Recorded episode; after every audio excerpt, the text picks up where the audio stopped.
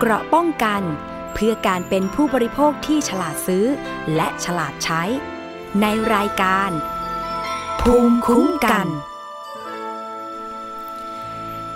สวัสดีค่ะคุณผู้ฟังคะขอต้อนรับเข้าสู่รายการภูมิคุ้มกันรายการเพื่อผู้บริโภคนะคะวันนี้พบกับดิฉันชนาธิปไพรพงศ์ค่ะอยู่เป็นเพื่อนกันที่นี่นะคะพร้อมเรื่องราวดีๆของผู้บริโภคค่ะ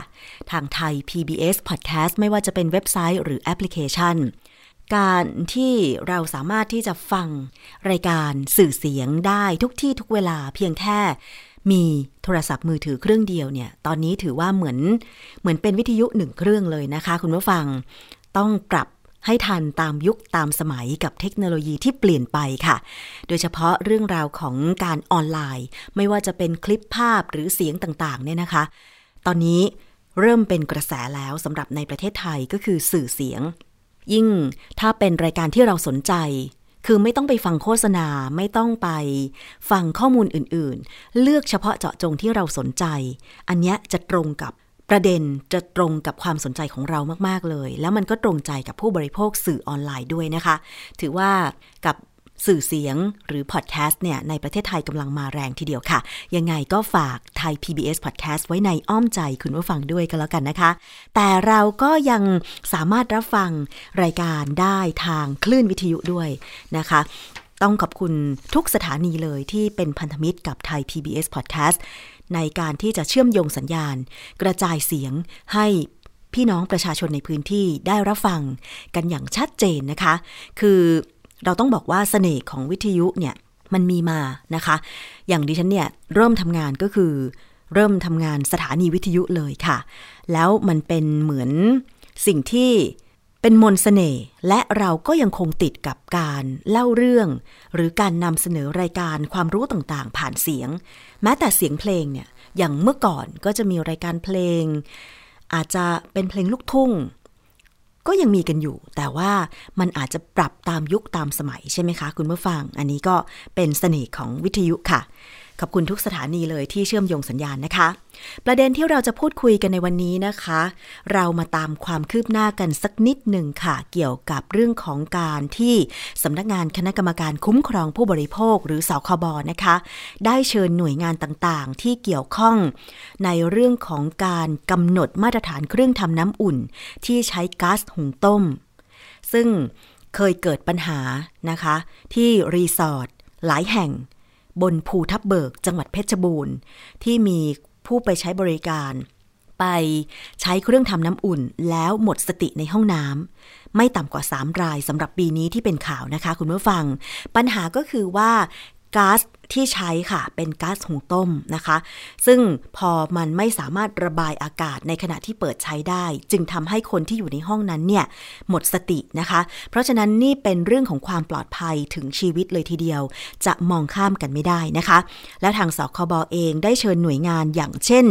สมอ.นะคะสำนักงานมาตรฐานผลิตภัณฑ์อุตสาหกรรมแล้วก็รวมไปถึงกรมควบคุมโรคกรมส่งเสริมการปกครองท้องถิ่นกรมการท่องเที่ยวและผู้ผลิตผู้นำเข้าเครื่องทำน้ำอุ่นระบบก๊าซหลายบริษัทเข้าร่วมหารือกันเมื่อสิบหกพฤศจิกายนสองพันห้าร้อยหกสิบสามที่ผ่านมาความคืบหน้าเป็นอย่างไรนะคะวันนี้ดิฉันได้เชิญคุณธิตานันท์ศรีภัทรานุสรณ์ค่ะนักสืบสวนสอบสวนปฏิบัติการสำนักงานคณะกรรมการคุ้มครองผู้บริโภคหรือสคบ.ร่วมพูดคุยกันนะคะสวัสดีค่ะคุณธิตานันท์ค่ะค่ะสวัสดีค่ะธิตานันท์นะคะค่ะขอบคุณนะคะวันนี้สำหรับการที่จะมาพูดคุยความคืบหน้าในรายการภูมิคุ้มกันนะคะซึ่งรายการของเราเนี่ยมีประชาชนมีสถานี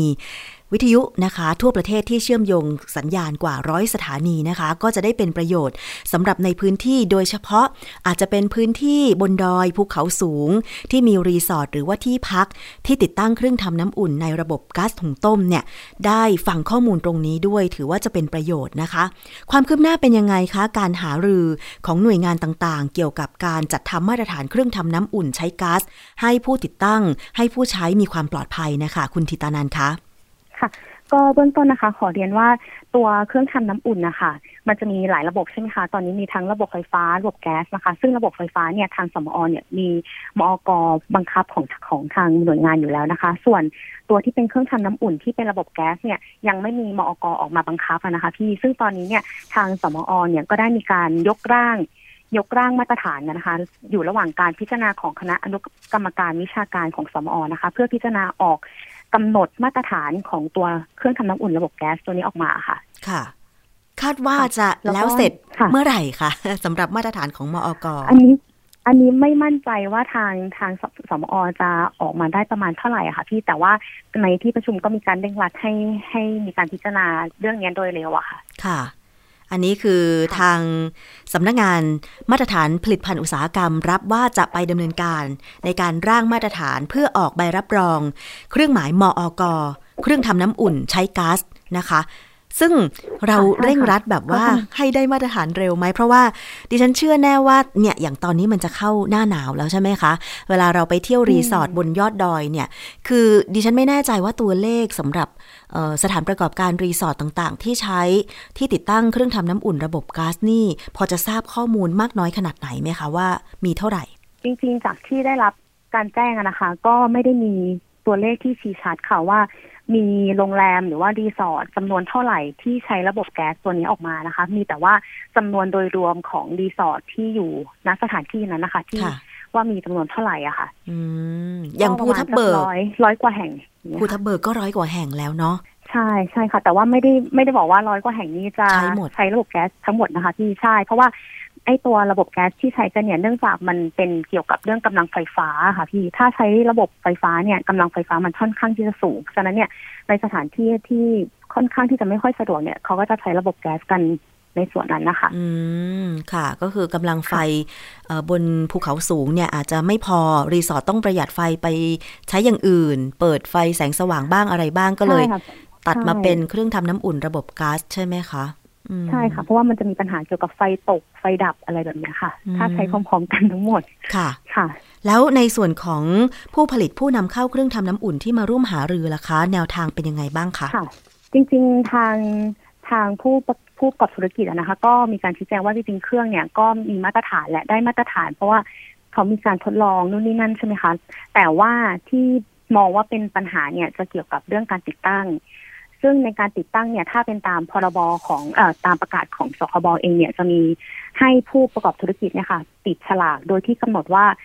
ให้ติดตั้งอย่างไรเช่นติดตั้งโดยที่ต้องมีเครื่องดูดอากาศด้วยดูดระบายอากาศด้วยอะค่ะอันเนี้ยซึ่ง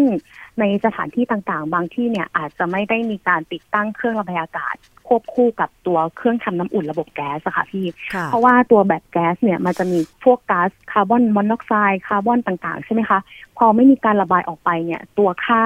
ความหนาแน่นของก๊าซเนี่ยมันจะเยอะขึ้นพอเยอะขึ้นแล้วไม่มีการระบายอากาศออกไปมันกลายเป็นก๊าซพิษเข้ามาในร่างกายของมนุษย์อะค่ะพี่เพราะฉะนั้นเนี่ยก็เลยมีคำแนะนำว่าจริงๆเนี่ยควรจะมีการประชาสัมพันธ์นะให้ผู้ประกอบการหรือว่าทางผู้จำหน่ายเนี่ยบอกกับทางผู้ซื้อไปเลยว่าเออคุณควรที่จะติดตั้งในลักษณะแบบใดอย่างไรแล้วก็คำเตือนให้กับผู้ซื้อไปให้ทราบไปเลยนะคะในคราเดียวอะค่ะอืมค่ะในตัวฉลากของเครื่องทำน้ำอุ่นที่ใช้ก๊าซเนี่ยจริงๆแล้วเป็นสินค้า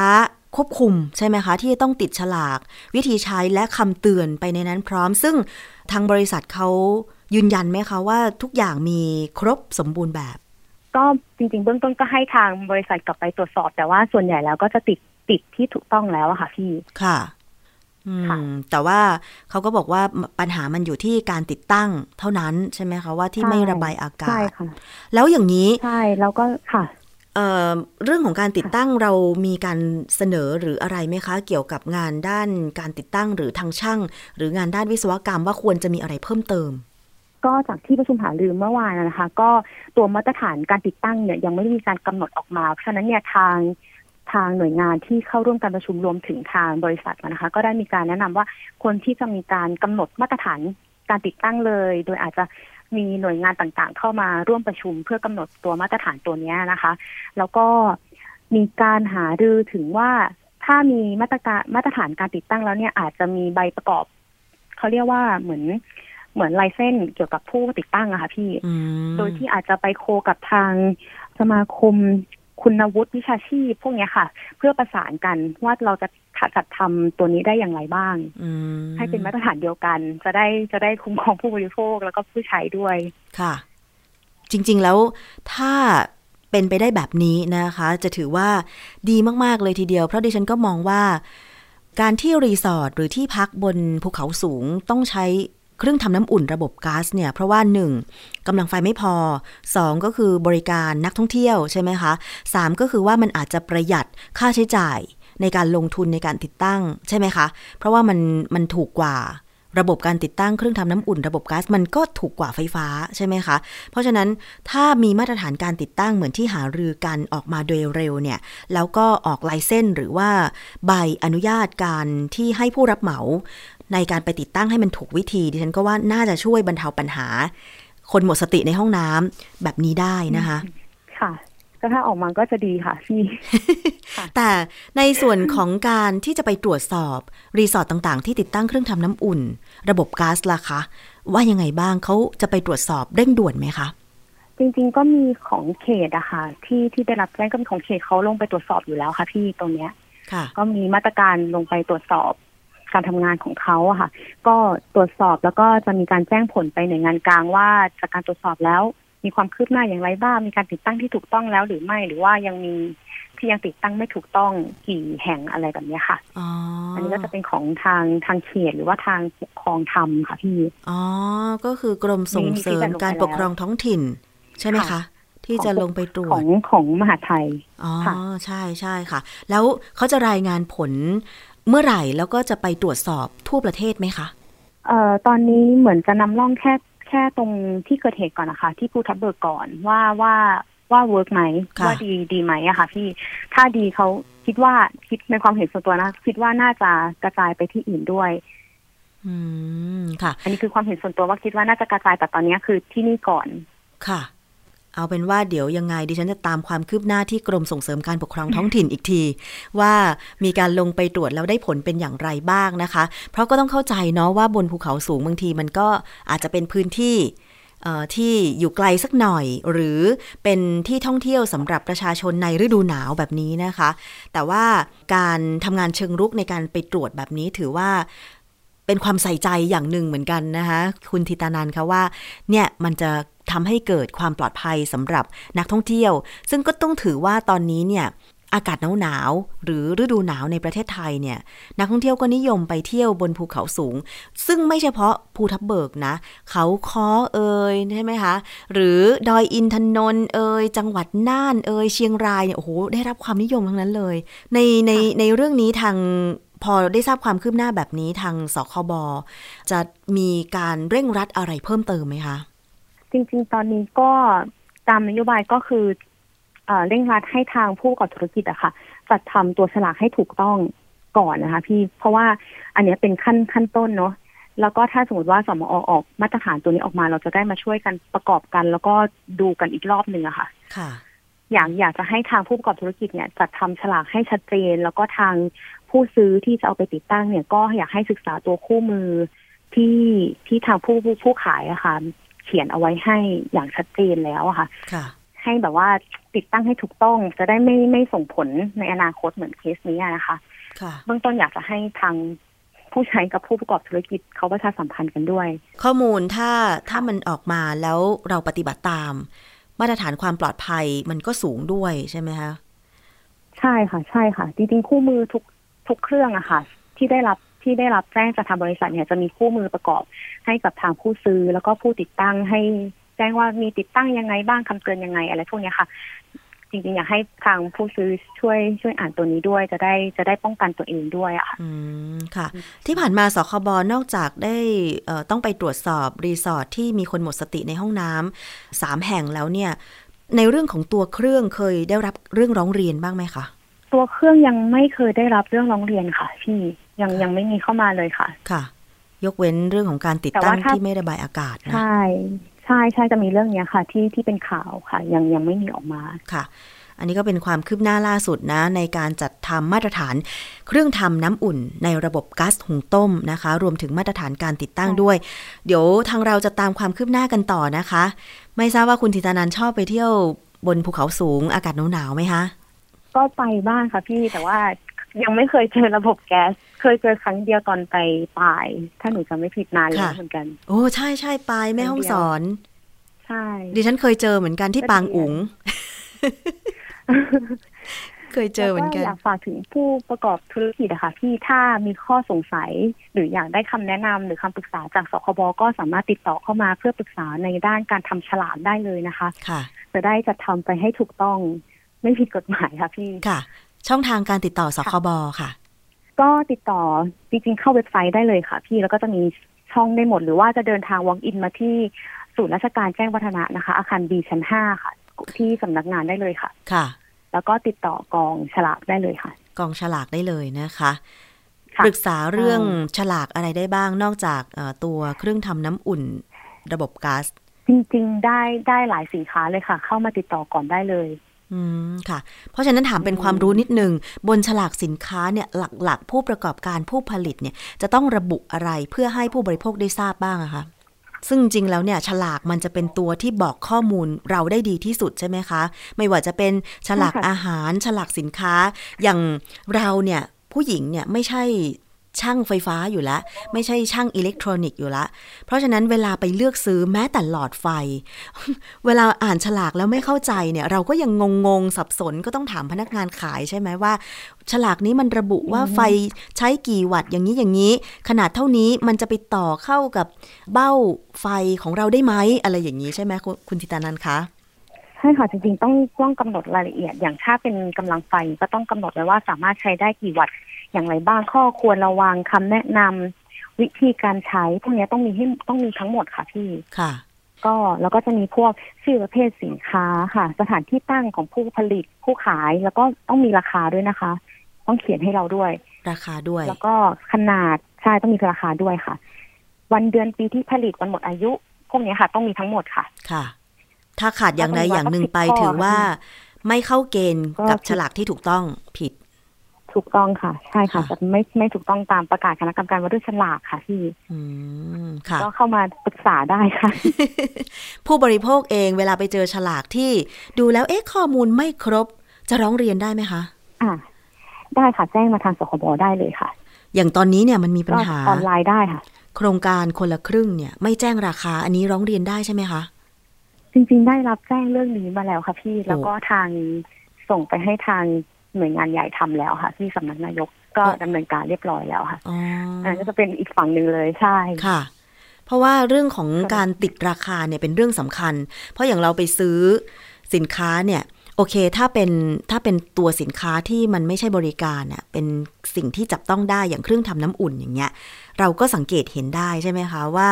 โอเคมันเครื่อง ห้าพัน เจ็ดพัน ได้รับส่วนลดเท่าไหร่อันนี้เราก็กะประมาณงบในกระเป๋าของเราได้แต่บางสิ่งบางอย่างถึงแม้ว่า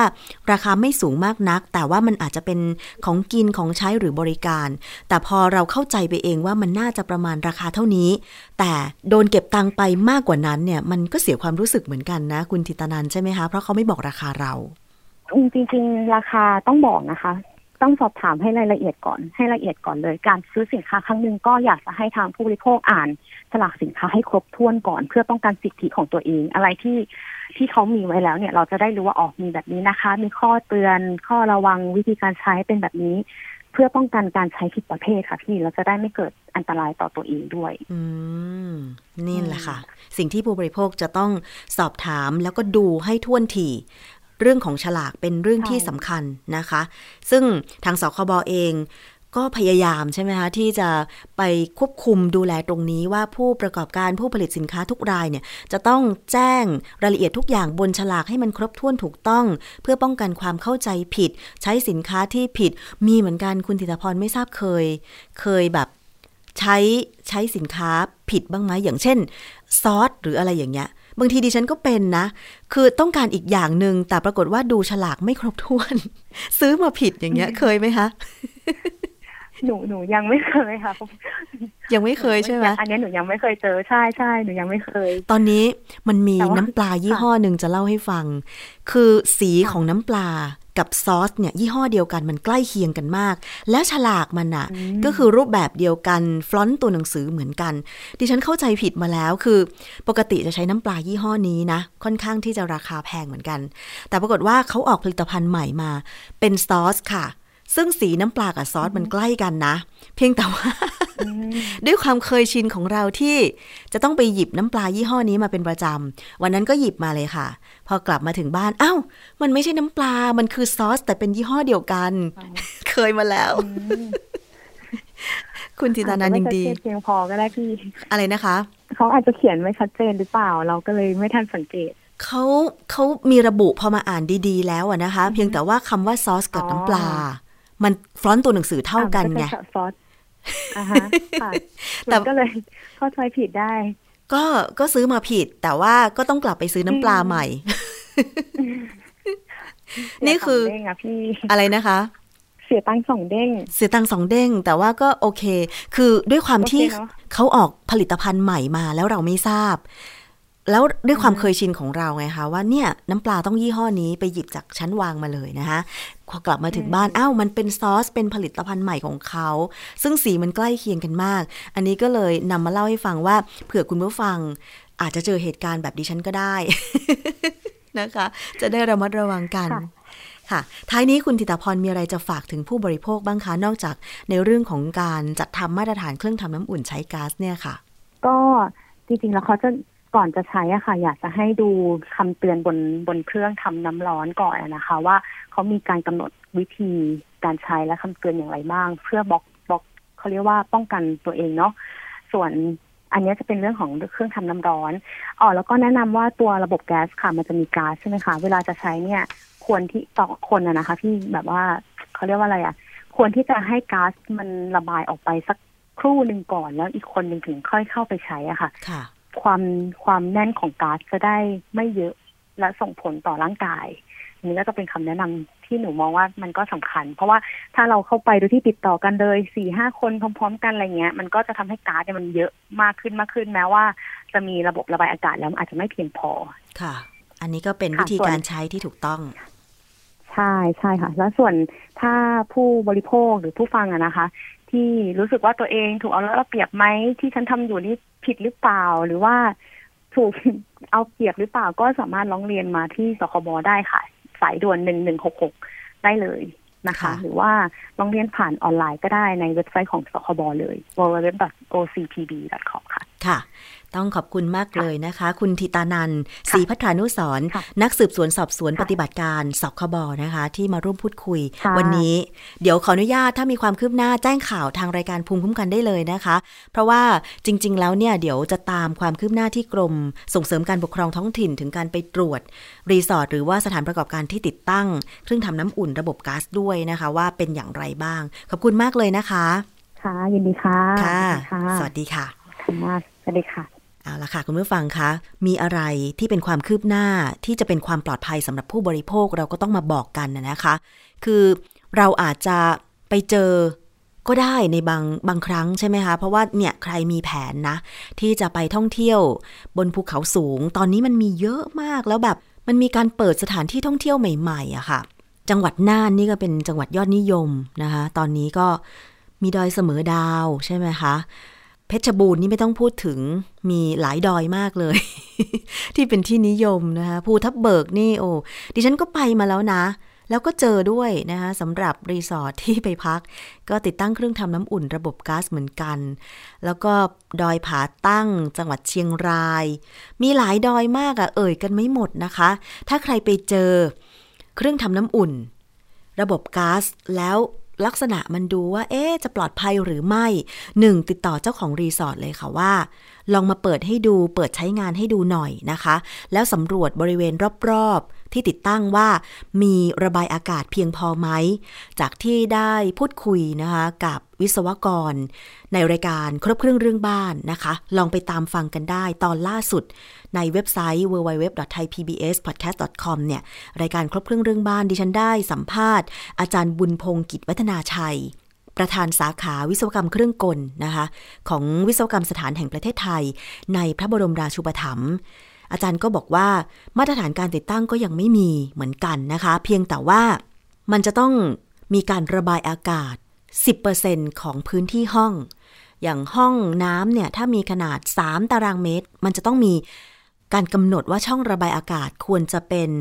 ช่องระบายอากาศขนาดเท่าไหร่นะคะมันจะต้องมีประมาณ สิบเปอร์เซ็นต์ ของพื้นที่หรือถ้าจะให้ดีไปเลยก็คือติดตั้งตัวเครื่องแล้วก็การเดินท่อเนี่ยจะต้องเป็นท่อที่ไร้รอยต่อนะคะเป็นท่อทองแดงเป็นท่อเหล็กไร้รอยต่อนะคะแล้วก็ห้ามใช้เกลียวในการเป็นข้อต่อจะต้องมีการเชื่อมเท่านั้นจะเป็นการต่อท่อแบบใช้เกลียวไม่ได้เพราะว่ามันจะมีช่องว่างอาจจะทำให้ก๊าซนั้นเนี่ยมันรั่วออกมาได้มันมีมาตรฐานการติดตั้งจริงๆแล้วในเรื่องช่างทางด้านวิศวกรรมเนี่ยมีมาตรฐานตรงนี้อยู่แล้วเพียงแต่ว่าตัวที่จะเป็นการยกร่างมาตรฐานให้ปฏิบัติกันเป็นแบบแผนเนี่ยยังไม่ออกมาเท่านั้นเองนะคะแต่ว่าถ้าจะติดตั้งให้ปลอดภัยเนี่ยวิศวกรแนะนำว่าเครื่องทำน้ำอุ่นระบบก๊าซเนี่ยท่อที่ใช้จะต้องไม่มีลักษณะโค้งงอมากเกินไปเสี่ยงต่อการที่จะรั่วได้นะคะแล้วสองก็คือต้องเป็นท่อเหล็กหรือท่อทองแดงห้ามใช้ท่อพลาสติกเด็ดขาดแล้วรอยต่อข้อต่อต่างๆห้ามใช้เกลียวหมุนให้ใช้เป็นระบบเชื่อมเพื่อที่จะปิดไม่ให้ก๊าซรั่วนะคะแล้วก็ตัวถังก๊าซต้องวางไว้ด้านนอกด้านนอกห้องน้ำนะคะแล้วการระบายอากาศต้องมี สิบเปอร์เซ็นต์ ช่องระบายอากาศ สิบเปอร์เซ็นต์ ของพื้นที่ห้องมากกว่านั้นก็ได้นะคะแล้วการเข้าไปใช้ห้องน้ำที่ใช้เครื่องทำน้ำอุ่นระบบก๊าซเนี่ยต้องไม่ใช้ต่อกันต่อกันอย่างน้อยๆคนแรกใช้พอออกจากห้องน้ำปุ๊บเปิดประตูห้องน้ำไว้เลยประมาณสักสิบนาทีถึงสิบห้านาทีคนต่อไปค่อยเข้าไปใช้ต่อค่อยเข้าไปเปิดเครื่องทำน้ำอุ่นต่ออันนี้ก็จะเป็นการระบายอากาศให้ก๊าซคาร์บอนไดออกไซด์คาร์บอนมอนอกไซด์ที่มันเกิดขึ้นระหว่างการเปิดเครื่องทำน้ำอุ่นระบบก๊าซเนี่ยมันลอยออกไปก่อนก็จะได้อากาศที่ดีนะคะเพราะว่าก๊าซพิษเหล่านี้พอเราสูดหายใจเข้าไปมากๆเนี่ยทำให้ระบบการหายใจของเราล้มเหลวนะคะอันนี้ก็มีหลักปฏิบัติอยู่ค่ะแต่สำหรับผู้ประกอบการและผู้ติดตั้งเครื่องทำน้ำอุ่นระบบก๊าซก็ต้องรักษาคุณภาพมาตรฐานในการติดตั้งไว้นะคะคุณผู้ฟังถ้าเกิดว่าไปดูแล้วรีสอร์ทติดตั้งแล้วดูเหมือนจะไม่ปลอดภัยหรืออะไรก็ตามต้องให้เจ้าของรีสอร์ทเนี่ยมาดูแล้วก็เปิดทดลองใช้ดูว่ามันรั่วตรงไหนไหมนะคะถ้ามันรั่วหรืออะไรก็ตามต้องให้เขาซ่อมอย่าเปิดใช้เด็ดขาดไม่เช่นนั้นอาจจะเสี่ยงต่อการหมดสติในห้องน้ำแบบนี้ได้นะคะคุณผู้ฟังเอาละค่ะ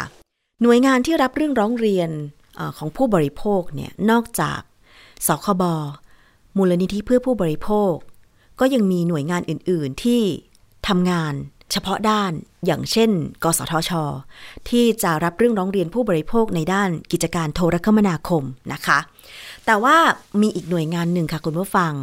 ดิฉันดูในเว็บไซต์ก็คือสำนักงานอัยการพิเศษฝ่ายคุ้มครองผู้บริโภคนะคะอันนี้เป็นหน่วยงานที่ทำหน้าที่ดูแลคุ้มครองผู้บริโภคเช่นเดียวกันนะคะภารกิจอำนาจหน้าที่ของอัยการของสำนักงานอัยการพิเศษฝ่ายคุ้มครองผู้บริโภคก็คือ หนึ่ง ดำเนินคดีแพ่งแก่ผู้กระทำการละเมิดสิทธิของผู้บริโภคในศาลในฐานะที่พนักงานอัยการเป็นเจ้าหน้าที่คุ้มครองผู้บริโภค สอง ช่วยเหลือทางอัตถคดีโดยจัดหาทนายความอาสาว่าต่างแก้ต่างแก่ประชาชนผู้บริโภค สาม ช่วยเหลือในการทำนิติกรรมต่างๆและให้คำปรึกษาปัญหากฎหมายและช่วยเหลือประนอมข้อพิพาทแก่ประชาชนผู้บริโภค สี่ เผยแพร่ความรู้ทางกฎหมายเกี่ยวกับการคุ้มครองผู้บริโภคแก่ประชาชน ห้า เป็นศูนย์ประสานงานรับเรื่องราวร้องทุกข์จากหน่วยงานอื่นทั้งในส่วนกลางและส่วนภูมิภาคอ่ะคุณผู้ฟังถ้ามีปัญหาในเรื่องของการบริโภคจะติดต่อทางสำนักงานอัยการพิเศษฝ่ายคุ้มครองผู้บริโภคได้อย่างไรนะคะ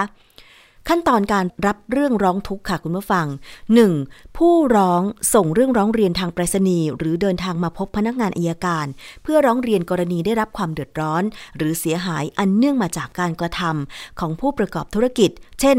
ซื้อบ้านแล้วไม่ได้รับโอนซื้อสินค้าหรือบริการที่ไม่ได้มาตรฐานหรือไม่ได้คุณภาพเป็นต้น โดยผู้ร้องเรียนต้องเตรียมหรือส่งเอกสารสำคัญต่างๆที่เกี่ยวข้องกับเรื่องร้องเรียนเช่นสำเนาบัตรประจำตัวประชาชนสำเนาทะเบียนบ้านสัญญาซื้อขายสัญญาจะซื้อจะขายโบชัวโฆษณาสินค้ามาด้วยเพื่อประกอบการพิจารณานะคะหลักฐานต่างๆเกี่ยวกับการซื้อสินค้าหรือใช้บริการเนี่ยต้องเตรียมโดยเฉพาะเรื่องราวของใบเสร็จรับเงินนะคะขั้นตอนที่สองคือพนักงานอัยการเนี่ยจะแจ้งผู้ร้องให้มาให้ถ้อยคำด้วยตนเองณสำนักงานอัยการพิเศษฝ่ายคุ้มครองผู้บริโภคเพื่อพนักงานอัยการจะได้บันทึกถ้อยคำขั้นตอนที่สามค่ะเมื่อพนักงานอัยการพิจารณาเรื่องที่ร้องเรื่องที่ร้องเรียนแล้วเนี่ยจะดำเนินการดังนี้ก็คือแจ้งนัดคู่กรณีผู้ร้องและผู้ถูกร้องเรียนมาพบพนักงานอัยการเพื่อทำการเจรจาไกล่เกลี่ยหากคู่กรณีเนี่ยตกลงกันได้ก็จะยุติเรื่องร้องเรียนแต่หากตกลงกันไม่ได้ก็จะจัดหาทนายความอาสาว่าต่างหรือแก้ต่างให้ตามระเบียบหรือผู้ร้องอาจจะดำเนินคดีคู่กรณีได้เองโดยพนักงานอัยการให้คำแนะนำทางกฎหมายได้ค่ะกรณีที่คู่กรณีไม่มาตามนัดเพื่อไกล่เกลี่ยจะมีหนังสือแจ้งผลการพิจารณาให้ผู้ร้องได้ทราบว่าผู้ร้องสามารถดำเนินการอะไรต่อไปได้บ้างนะคะอันนี้ก็คือขั้นตอนค่ะคุณผู้ฟังก็จะมีการให้คำปรึกษาโดยอัยการด้วยนะคะเพราะฉะนั้นถ้าเกิดว่าคุณผู้ฟังมีปัญหาเรื่องผู้บริโภคเรื่องการบริโภคแล้วเนี่ยนะคะเอ่อบางทีหาทางออกไม่ได้สามารถที่จะติดต่อได้ที่สำนักงานอัยการพิเศษฝ่ายคุ้มครองผู้บริโภคนะคะซึ่งตั้งอยู่ที่สำนักงานอัยการสูงสุดชั้นสองอาคารถนนรัชดาภิเษกแขวงจอมพลเขตจตุจักรกรุงเทพนะคะโทรศัพท์หมายเลขค่ะศูนย์ สอง ห้า หนึ่ง ห้า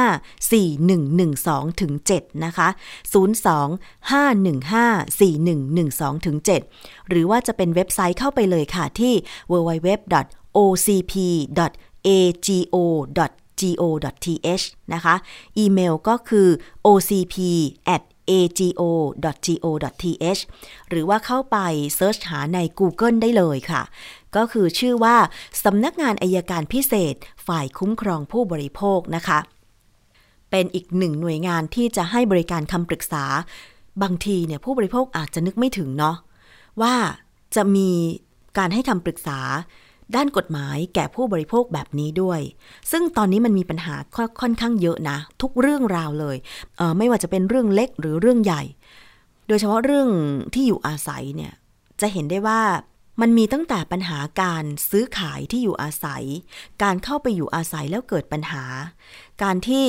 ตามกฎหมายของที่อยู่อาศัยพรบอาคารชุดพรบบ้านจัดสรรเนี่ยก็มีปัญหาโดยเฉพาะการจัดตั้งนิติบุคคลนะคะที่จะเข้ามาบริหารจัดการภายในโครงการที่พักอาศัยล้วนแล้วแต่เป็นเรื่องของผู้บริโภคทั้งนั้นเลยเพราะฉะนั้นมีปัญหาอะไรก็ติดต่อหน่วยงานให้คำปรึกษาด้านกฎหมายอย่างสำนักงานอัยการพิเศษฝ่ายคุ้มครองผู้บริโภคได้ถ้าติดต่อสคบ.แล้วมูลนิธิเพื่อผู้บริโภคแล้วการดำเนินงานควบคู่ไปพร้อมๆกันก็จะดีไม่น้อยนะคะแต่ว่าสิ่งหนึ่งที่เรากำลังรอคอยอยู่นั่นก็คือการจัดตั้งสภาองค์กรผู้บริโภคนะคะซึ่งตอนนี้ยังไม่มีความคืบหน้าแต่ว่าล่าสุดที่เราได้นำเสนอไปเกี่ยวกับเรื่องนี้นั่นก็คือว่าหน่วยงานองค์กรผู้บริโภคได้รับรองแล้วแล้วก็ยื่นจัดตั้งสภาองค์กรผู้บริโภคแล้วเพียงแต่ว่าเดี๋ยวมารอความคืบหน้ากันว่าจะสามารถจัดตั้งสภาองค์กรผู้บริโภคได้เมื่อไหร่ซึ่งถ้าจัดตั้งได้เนี่ยจะถือว่าเป็นข่าวดีของผู้บริโภคในประเทศไทยนะคะเพราะว่ามันมีประโยชน์เรื่องของสภาองค์กรผู้บริโภคในการบริหารจัดการเบ็ดเสร็จในหน่วยงานเดียวแล้วก็ช่วยผู้บริโภคได้มากเลยโดยเฉพาะเอ่อปัญหาความล่าช้าในการจัดการปัญหาคุ้มครองผู้บริโภคเนี่ยอย่างตอนนี้เวลาเรามีปัญหาเรื่องนึงเนี่ยนะคะคุณผู้ฟังบางทีต้องไปร้องเรียนหลายหน่วยงานเฮ้อนะคะทั้งสคบ.นะถ้ามีปัญหาด้านโทรคมนาคมนอกจากร้องเรียนสคบ.อาจจะต้องไปร้องเรียนที่กสทช.เพราะดูแลคุ้มครองเรื่องเรื่องของกิจการโทรคมนาคมโดยตรงใช่ไหมคะหรือว่าจะเป็นสำนักงานมาตรฐานผลิตภัณฑ์อุตสาหกรรมในกรณีที่ซื้อสินค้าผลิตภัณฑ์อุตสาหกรรมแล้วไม่ได้มาตรฐานได้รับผลกระทบเช่นเครื่องใช้ไฟฟ้าต่างๆแบบนี้เป็นต้นแต่ว่าถ้าเรารวมศูนย์เดียวในการจัดการปัญหาเช่นสภาองค์กรผู้บริโภคก็จะมีแผนกต่างๆแบบนี้ เวลาไปร้องเรียนปุ๊บมีการประสานงานกันเพื่อแก้ไขปัญหาเบ็ดเสร็จในนั้นนะคะแล้วก็สามารถที่จะดำเนินการแทนผู้บริโภคได้เลยเช่นการฟ้องร้องคดีต่างๆอันนี้มันจะสามารถช่วยได้เยอะเลยทีเดียวนะคะเดี๋ยวเรารอความคืบหน้ากันใจจดใจจ่อทีเดียวค่ะสำหรับการจัดตั้งสภาองค์กรผู้บริโภคนะคะเอาละค่ะไปอีกเรื่องหนึ่งนะคะเกี่ยวกับเรื่องของโควิด สิบเก้า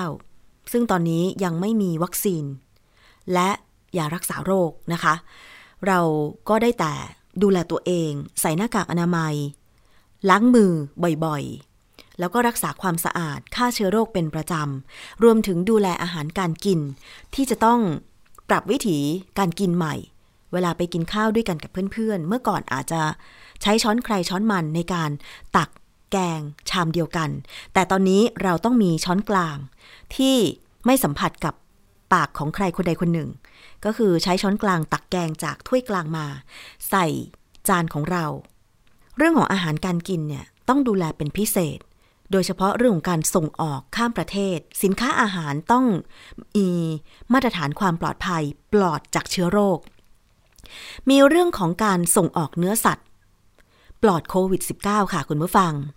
ผู้นำของประเทศนิวซีแลนด์นะคะเชื่อมั่นว่าเนื้อสัตว์ส่งออกของประเทศปลอดโควิด สิบเก้า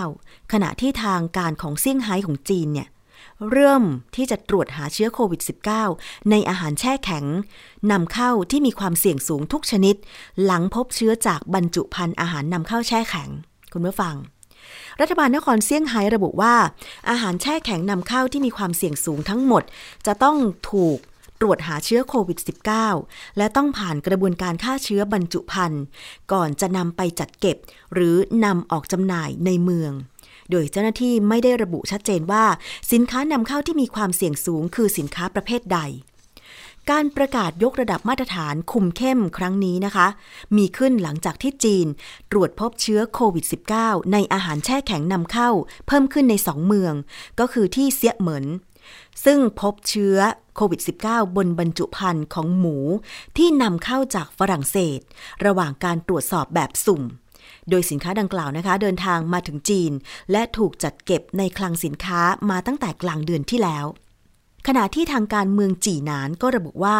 ตรวจพบเชื้อโควิด สิบเก้า ในเนื้อวัวและกระเพาะวัว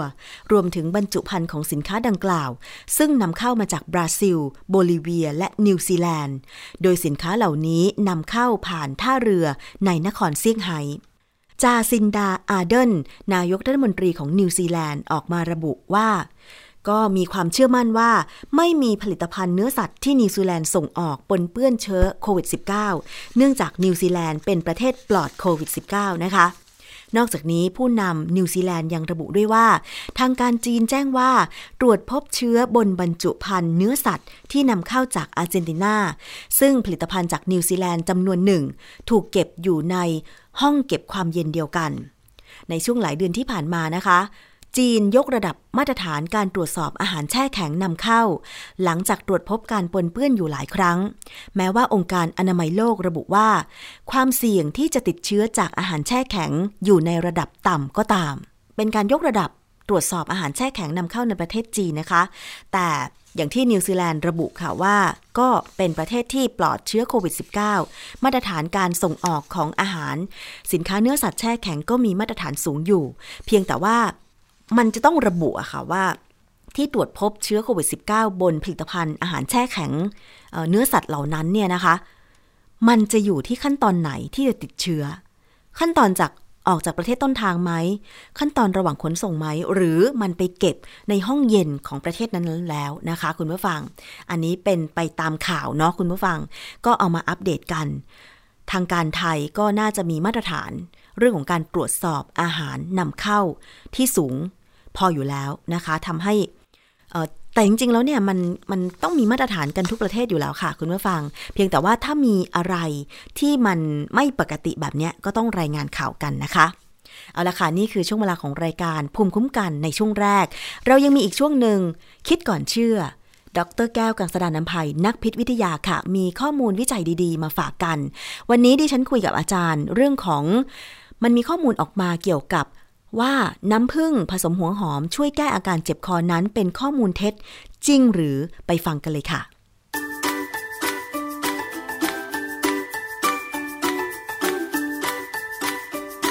่ะช่วงคิดก่อนเชื่อ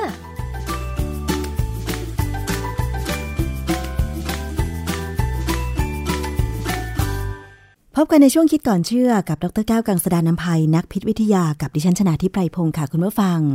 บางทีเราได้ทราบข้อมูลข่าวสารต่างๆจากการแชร์ส่งต่อข้อมูลกันมานะคะโดยเฉพาะเรื่องของเคล็ดลับในการดูแลรักษาสุขภาพค่ะซึ่งวันนี้เราจะมาพูดคุยกันเกี่ยวกับข้อมูลหนึ่งที่บอกว่า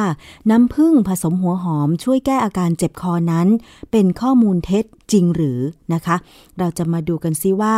น้ำผึ้งและหัวหอมนะคะมีคุณสมบัติอย่างไรบ้างแล้วมันช่วยแก้อาการได้จริงหรือเปล่านะคะต้องไปคุยกับอาจารย์แก้วค่ะคือเมื่อวันที่ยี่สิบเจ็ดกันยายนสองพันห้าร้อยหกสิบสามเนี่ยนะก็ศูนย์ต่อต้านข่าวปลอมเขาได้ปล่อยข้อมูลมาว่าน้ำผึ้งผสมหัวหอมช่วยแก้อาการเจ็บคอนั้นเป็นข้อมูลเท็จโดยเขาอ้างข้อมูลจากกรมการแพทย์แผนไทยและการแพทย์ทางเลือกกระทรวงสาธารณสุขโดยทางกรมการแพทย์แผนไทยเนี่ยเขาก็บอกว่ามันยังไม่มีข้อมูลวิชาการที่ระบุว่าการกินหัวหอมผสมน้ำผึ้งสามารถบรรเทาอาการเจ็บคอได้จริงทีนี้เขาบอกว่ากินหัวหอมผสมน้ำผึ้งซึ่งปกติเราไม่เคยกินอย่างเงี้ยนะหัวหอมเนี่ยมันมีคุณสมบัติสำคัญเกี่ยวกับการรักษาอาการหวัดเวลาสมัยผมเด็กๆเนี่ยเวลาเป็นหวัดเนี่ยแม่ก็จะเอาหอมแดงเนี่ยมาทุบระหว่างข้างหมอนสารระเหยที่อยู่ในหอมเนี่ยก็จะลอยขึ้นมาเข้าจมูกเราทำให้จมูกเราเนี่ยค่อนข้างจะโล่งมันเป็นคุณสมบัติของเขาเลยนะฮะส่วนน้ำผึ้งเนี่ยเออน้ำผึ้งนี่ส่วนใหญ่ก็จะมีสารตัวอื่นที่ผสมในน้ำผึ้งคือเกสรผึ้งด้วยฮะเกสรผึ้งเนี่ยมันมีการเอามาทำเป็นยาพ่นคอเมื่อเราเกิดอาการเจ็บคอแบบกินยาอะไรก็ไม่หายนะเราจะใช้ยาตัวเนี้ยซึ่งอาจจะมีหลายยี่ห้อนะพ่นคือในยาเนี่ยจะมีสารตัวหนึ่งเรียกว่าโปรพิลิสซึ่งเป็นองค์ประกอบสำคัญของเกสรผึ้งค่ะทีนี้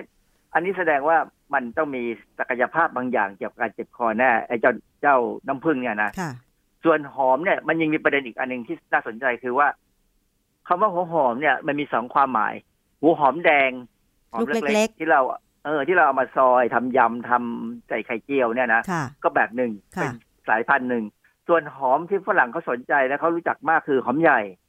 นะฮะซึ่งเวลากินเนี่ยเรามักจะเอามาซอยเป็นแว่นๆแล้วทำเป็นสลัดหรือไม่ก็เอาไปทำเป็นซุปดังนั้นเนี่ยมันเป็นหอมคนละสายพันธุ์ทีนี้ในการแถลงข่าวของเขาเนี่ยเขาไม่ได้บอกว่าชื่อภาษาอังกฤษหรือชื่อทางวิทยาศาสตร์มันคืออะไรก็เดาไม่ได้นะฮะ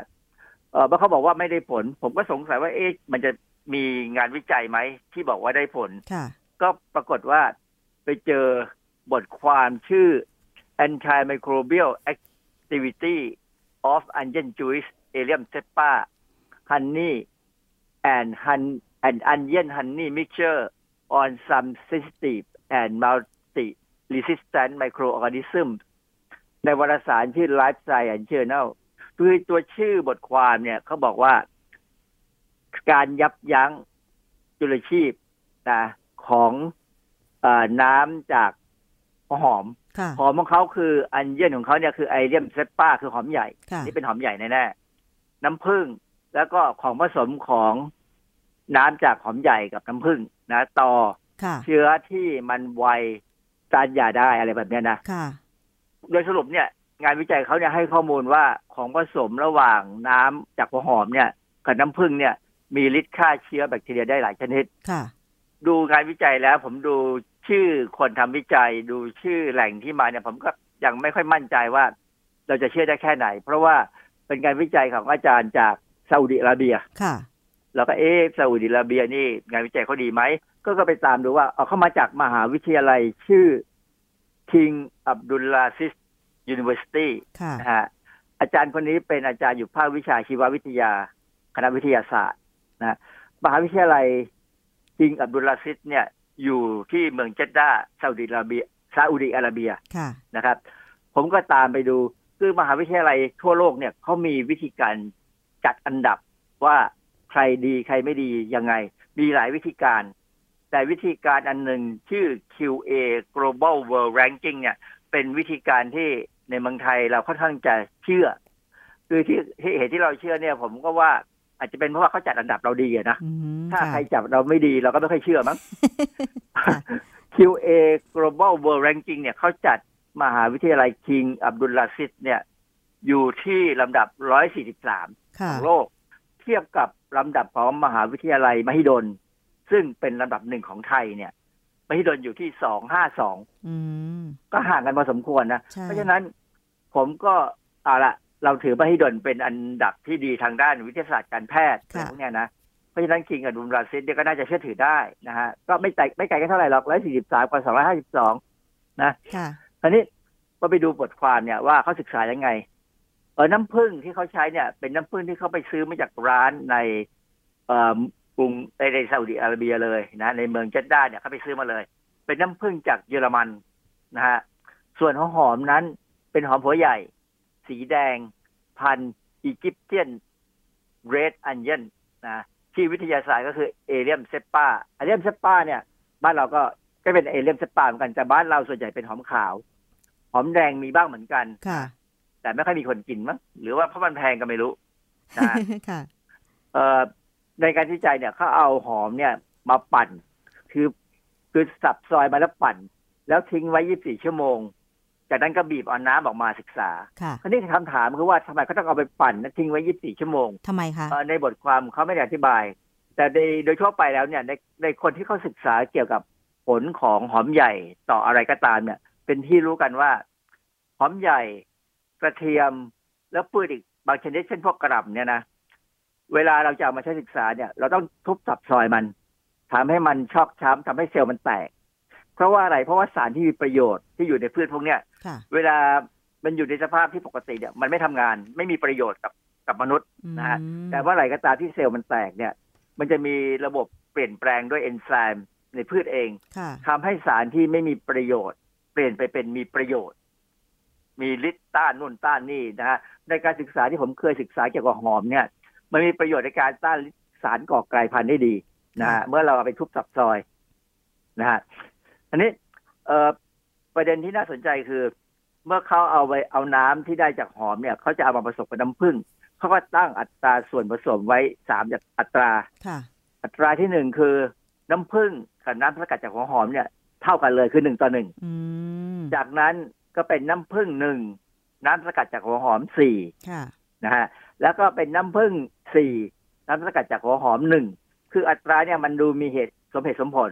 ถามว่าถ้าผมทำงานวิจัยแบบนี้ผมก็ทำแบบนี้แหละเพราะว่ามันจะครอบคลุมระบบการผสมที่มองเห็นได้ชัดเพียงแต่ว่าเขามีแค่สามอัตรานะมันถ้าเป็นผมทำเดี๋ยวมันจะทำสักสิบอัตราเพราะว่ายิ่งมีอะไรเปลี่ยนแปลงมากๆเนี่ยมันจะได้ผลที่ละเอียดขึ้นอ่าทีนี้ในการศึกษาของของอาจารย์กลุ่มเนี่ยเขาศึกษาตามแบบแผนที่ทางเภสัชวิทยาเขาศึกษากันเลยว่ายาหรือสมุนไพรอะไรก็ตามสามารถจะฆ่าเชื้อแบคทีเรียได้ดีหรือไม่ดีเนี่ยเขามีวิธีการเฉพาะของเขาเอ่อในการศึกษาของงานวิจัยเรื่องเนี้ยเขาใช้เชื้อแปดชนิดตัวแรกเนี่ยคือ Streptococcus pyogenes นะไอ้แบคทีเรีย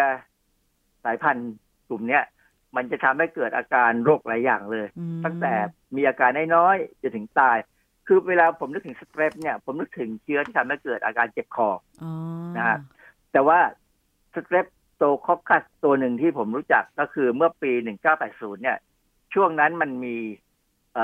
การเจ็บป่วยของผู้หญิงอเมริกันกลุ่มหนึ่งกลุ่มอาการเนี่ยเขาเรียกว่าท็อกซิกช็อกซินโดรมท็อกซิกช็อกก็คือเกิดอาการช็อกเนื่องจากโลหิตเป็นพิษตายนะฮะถามว่าทำไมถึงตายผู้หญิงพวกนี้ใช้ผ้าอนามัยแบบสอดใส่ที่เราเรียกว่าแชมพอนเนี่ยปรากฏว่าแชมพอนของบริษัทหนึ่งซึ่งดังมากเลยนะมันปนเปื้อนสเตปโตคอคคัสไพโอเจเนสนี่แหละบริษัทนี้แทบล้มละลายเลยต้องจ่ายค่าสินไหมให้คนตายแล้วก็ต้องเอาสินค้าดึงกลับออกมาทำลายทิ้งหมดเลยนะเพราะนั้นเวลาพูดถึงสเตรปเนี่ยให้นึกถึงอาการเจ็บคอหรืออาการเจ็บที่มันเกิดจากพิษของแบคทีเรียเชื้อตัวที่สองกับที่สามเนี่ยชื่อ Streptococcus aureus สแตทไฟโลคอคัสออเรียสเนี่ยเขามีสองสายพันธุ์นะฮะสายพันธุ์ที่ที่เขาใช้นั่นคือเบติซิลินซิสติกับเบติซิลินรีสิสแตนต์ถ้าซิสติหมายความว่าเชื้อนี้มันมันสามารถถูกฆ่าด้วยเบติซิลินเบติซิลินเนี่ยเป็นยาปฏิชีวนะเพราะฉะนั้นตัวหนึ่งฆ่าได้แต่อีกตัวหนึ่งรีสิสแตนต์คือฆ่าไม่ได้นะมันเป็นสายพันธุ์ต่างกันทีนี้แบคทีเรียตัวที่สี่ที่เขาใช้คือเออมันจะมีสี่กับห้าซึ่งเหมือนกันคือEnterococcus faecalis สายพันธุ์หนึ่งไวกับยาปฏิชีวนะชื่อแวนโคไมซินกับอีกสายพันธุ์หนึ่งต้านแวนโคไมซินได้คราวนี้ชื่อ Enterococcus เนี่ย Entero นี่แปลว่าทางเดินอาหาร Coccus ก็คือลักษณะแบคทีเรียเป็นตัวกลมๆ faecalis คำว่า faecalis นี่มาจากคำว่า faecal หรืออุจจาระเพราะฉะนั้นแบคทีเรียชุดเนี่ยเชื้อสายพันธุ์พวกเนี้ยจะเป็นที่ปนเปื้อนออกมากับอุจจาระแล้วกลับไปสู่อาหารนะเพราะนั้นเราก็ดูออกว่ามันต้องมาตามน้ำหรือตามอะไรก็ตามนะอาการที่เป็นอันตรายของเชื้อนี้ก็คือทำให้เกิดการอักเสบของทางเดินปัสสาวะกล้ามเนื้อหัวใจเชื้อตัวนี้แรงมากน่ากลัวนะฮะตัวที่ resistant เนี่ยน่ากลัวมากอันนี้ตัวที่หกก็คือ Escherichia coli Escherichia coli เนี่ยจริงๆแล้วมันเป็นแบคทีเรียที่มักจะปะปนอยู่ในอุจจาระคนเหมือนกันและเป็นเชื้อธรรมดาสามัญไม่มีปัญหาอะไรยกเว้น ยี่สิบถึงสามสิบ ปีหลังเนี่ยมันมีสายพันธุ์ใหม่ที่กลายพันธุ์เป็นพาโธเจนิกอีโคไลซึ่งตัวนี้มักจะมีปัญหาในเด็กเล็กๆอ่าเขาก็เอามาศึกษาด้วยอีกสองตัวคือ Pseudomonas aeruginosa อันนี้เป็นสายพันธุ์ที่ก่อให้เกิดหลายโรคนะฮะเป็นไข้หนาวสั่นปวดเมื่อยตัวหลายๆอย่างนะฮะตัวสุดท้ายที่เป็นตัวที่เก้าเนี่ยมันเป็นเชื้อราที่ Candida albicans เออเป็นเชื้อราประหลาดนะมันเกิดได้ในตัวคนมันเป็นตัวที่ทำให้เกิดปัญหาตกขาวในสตรีเขาก็เอาเชื้อเก้าอย่างเนี่ยมาเลี้ยงแยกกันในอาหารที่เป็นอาหารอาหารเหลวตามวิธีการของทางเภสัชเลยแล้วก็เติมสารละลายตัวอย่างที่เขาสนใจศึกษาก็คือว่าเป็นน้ำผึ้งผสมน้ำสกัดจากหอมหนึ่งต่อหนึ่งน้ำผึ้งผสมสารสกัดจากหัวหอมหนึ่งต่อสี่น้ำผึ้งผสมน้ำสกัดจากหัวหอมสี่ต่อหนึ่งผลปรากฏว่าของผสมน้ำผึ้งกับสารสกัดจากหัวหอมหนึ่งต่อหนึ่งเนี่ยได้ผลดีที่สุดดีกว่าดีกว่าน้ำผึ้งอย่างเดียวดีกว่าน้ำสกัดจากหัวหอมเพราะฉะนั้นโดยสรุปแล้วเนี่ยถ้าเราใช้สารสกัดของผสมที่ได้แบบเดียวกับที่อาจารย์ที่ซาอุทำการศึกษาเนี่ยเราน่าจะได้ยาแก้เจ็บคอที่เป็นยาที่ทำไม่ยากมีประโยชน์นะฮะเราจะทำเองได้ไหมอาจารย์เพราะว่าทำได้สบายมากตอนที่เขาอยู่ในห้องทดลองเนี่ยมันต้องคุมเชื้อคุมอะไรไหมอ๋อนั่นเขาเป็นการศึกษาซึ่งเขาต้องคุมอยู่แล้วแต่ว่าถ้าจริงๆตามชาวบ้านเนี่ยคืออย่างที่ทราบกันว่าหัวหอมหรือกระเทียมเนี่ยมันมีศักยภาพในการฆ่าเชื้อได้นะฮะโดยโดยโดยตัวเขาเลยแต่ว่าพอเราเอามาทำให้เป็นน้ำแล้วเราอาจทำตามวิธีเขาก็ได้อาจจะทุบทิ้งเอาไว้สักครึ่งชั่วโมงของหัวใหญ่เนี่ยนะหรือชั่วโมงหรือห้าชั่วโมงก็ได้แล้วแต่ส่วนใหญ่ของพวกนี้จะไม่เสียเนื่องจากว่าหัวหอมเนี่ยมันจะมีสารฆ่าเชื้ออยู่แล้วโดยตัวเขาเองนะแบคทีเรียไม่ค่อยทำอะไรเขาได้นะแต่เชื้อราได้นะเพราะฉะนั้นสักสองสามชั่วโมงเนี่ยใช้ได้เลยได้แล้วก็บีบเอาน้ำมาผสมกับน้ำผึ้งทีนี้น้ำผึ้งบ้านเราเนี่ยก็ขอให้เป็นน้ำผึ้งแท้นะน้ำผึ้งแท้แล้วคิดว่าผสมกันแล้วหนึ่งต่อหนึ่งเนี่ยน่าจะกินเข้าไปน่าจะทำให้อาการเจ็บคอลดลงได้คราวหน้าถ้าผมเจ็บคอเมื่อไหร่ซึ่งผมไม่ค่อยได้เจ็บคอหรอกเพราะหลังๆนี้ผมสุขภาพค่อนข้างดีไม่ค่อยมีปัญหาถ้าเจ็บคอเมื่อไหร่เดี๋ยวผมจะลองใช้สูตรนี้แหละหนึ่งต่อหนึ่งเนาะอาจารย์ใช่ไหมหนึ่งต่อหนึ่งนะเป็นเป็นน้ำที่บีบออกมาสดๆเลยนะไม่ต้องไปทำอย่างอื่นเอาไปเอาไปปั่นด้วยเครื่องปั่นก็ได้แล้วก็เอาใช้ผ้าขาวบางแล้วก็บีบออกมานะเราจะได้น้ำหัวหอมซึ่งมันก็คงเผ็ดพอสมควรเนี่ยนะเพราะธรรมชาติหัวหอมเนี่ยมันเผ็ดเดี๋ยวหนูจะลองทำดูอาจารย์ต้องใช้มันเผ็ดมากก็ผสมน้ำกินก็ยังได้นะผมว่ามันคืองานวิจัยเขามันเป็นมันมันทดลองเหมือนรักษายาถ้าน้ำผึ้งมากกว่าแต่ว่าหัวหอมน้อยกว่าคือน้ำผึ้งกับหัวหอมเท่ากัน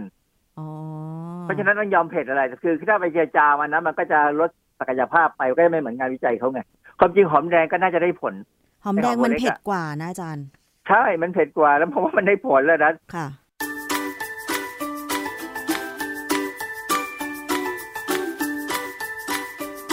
ค่ะช่วง คิดก่อนเชื่อแ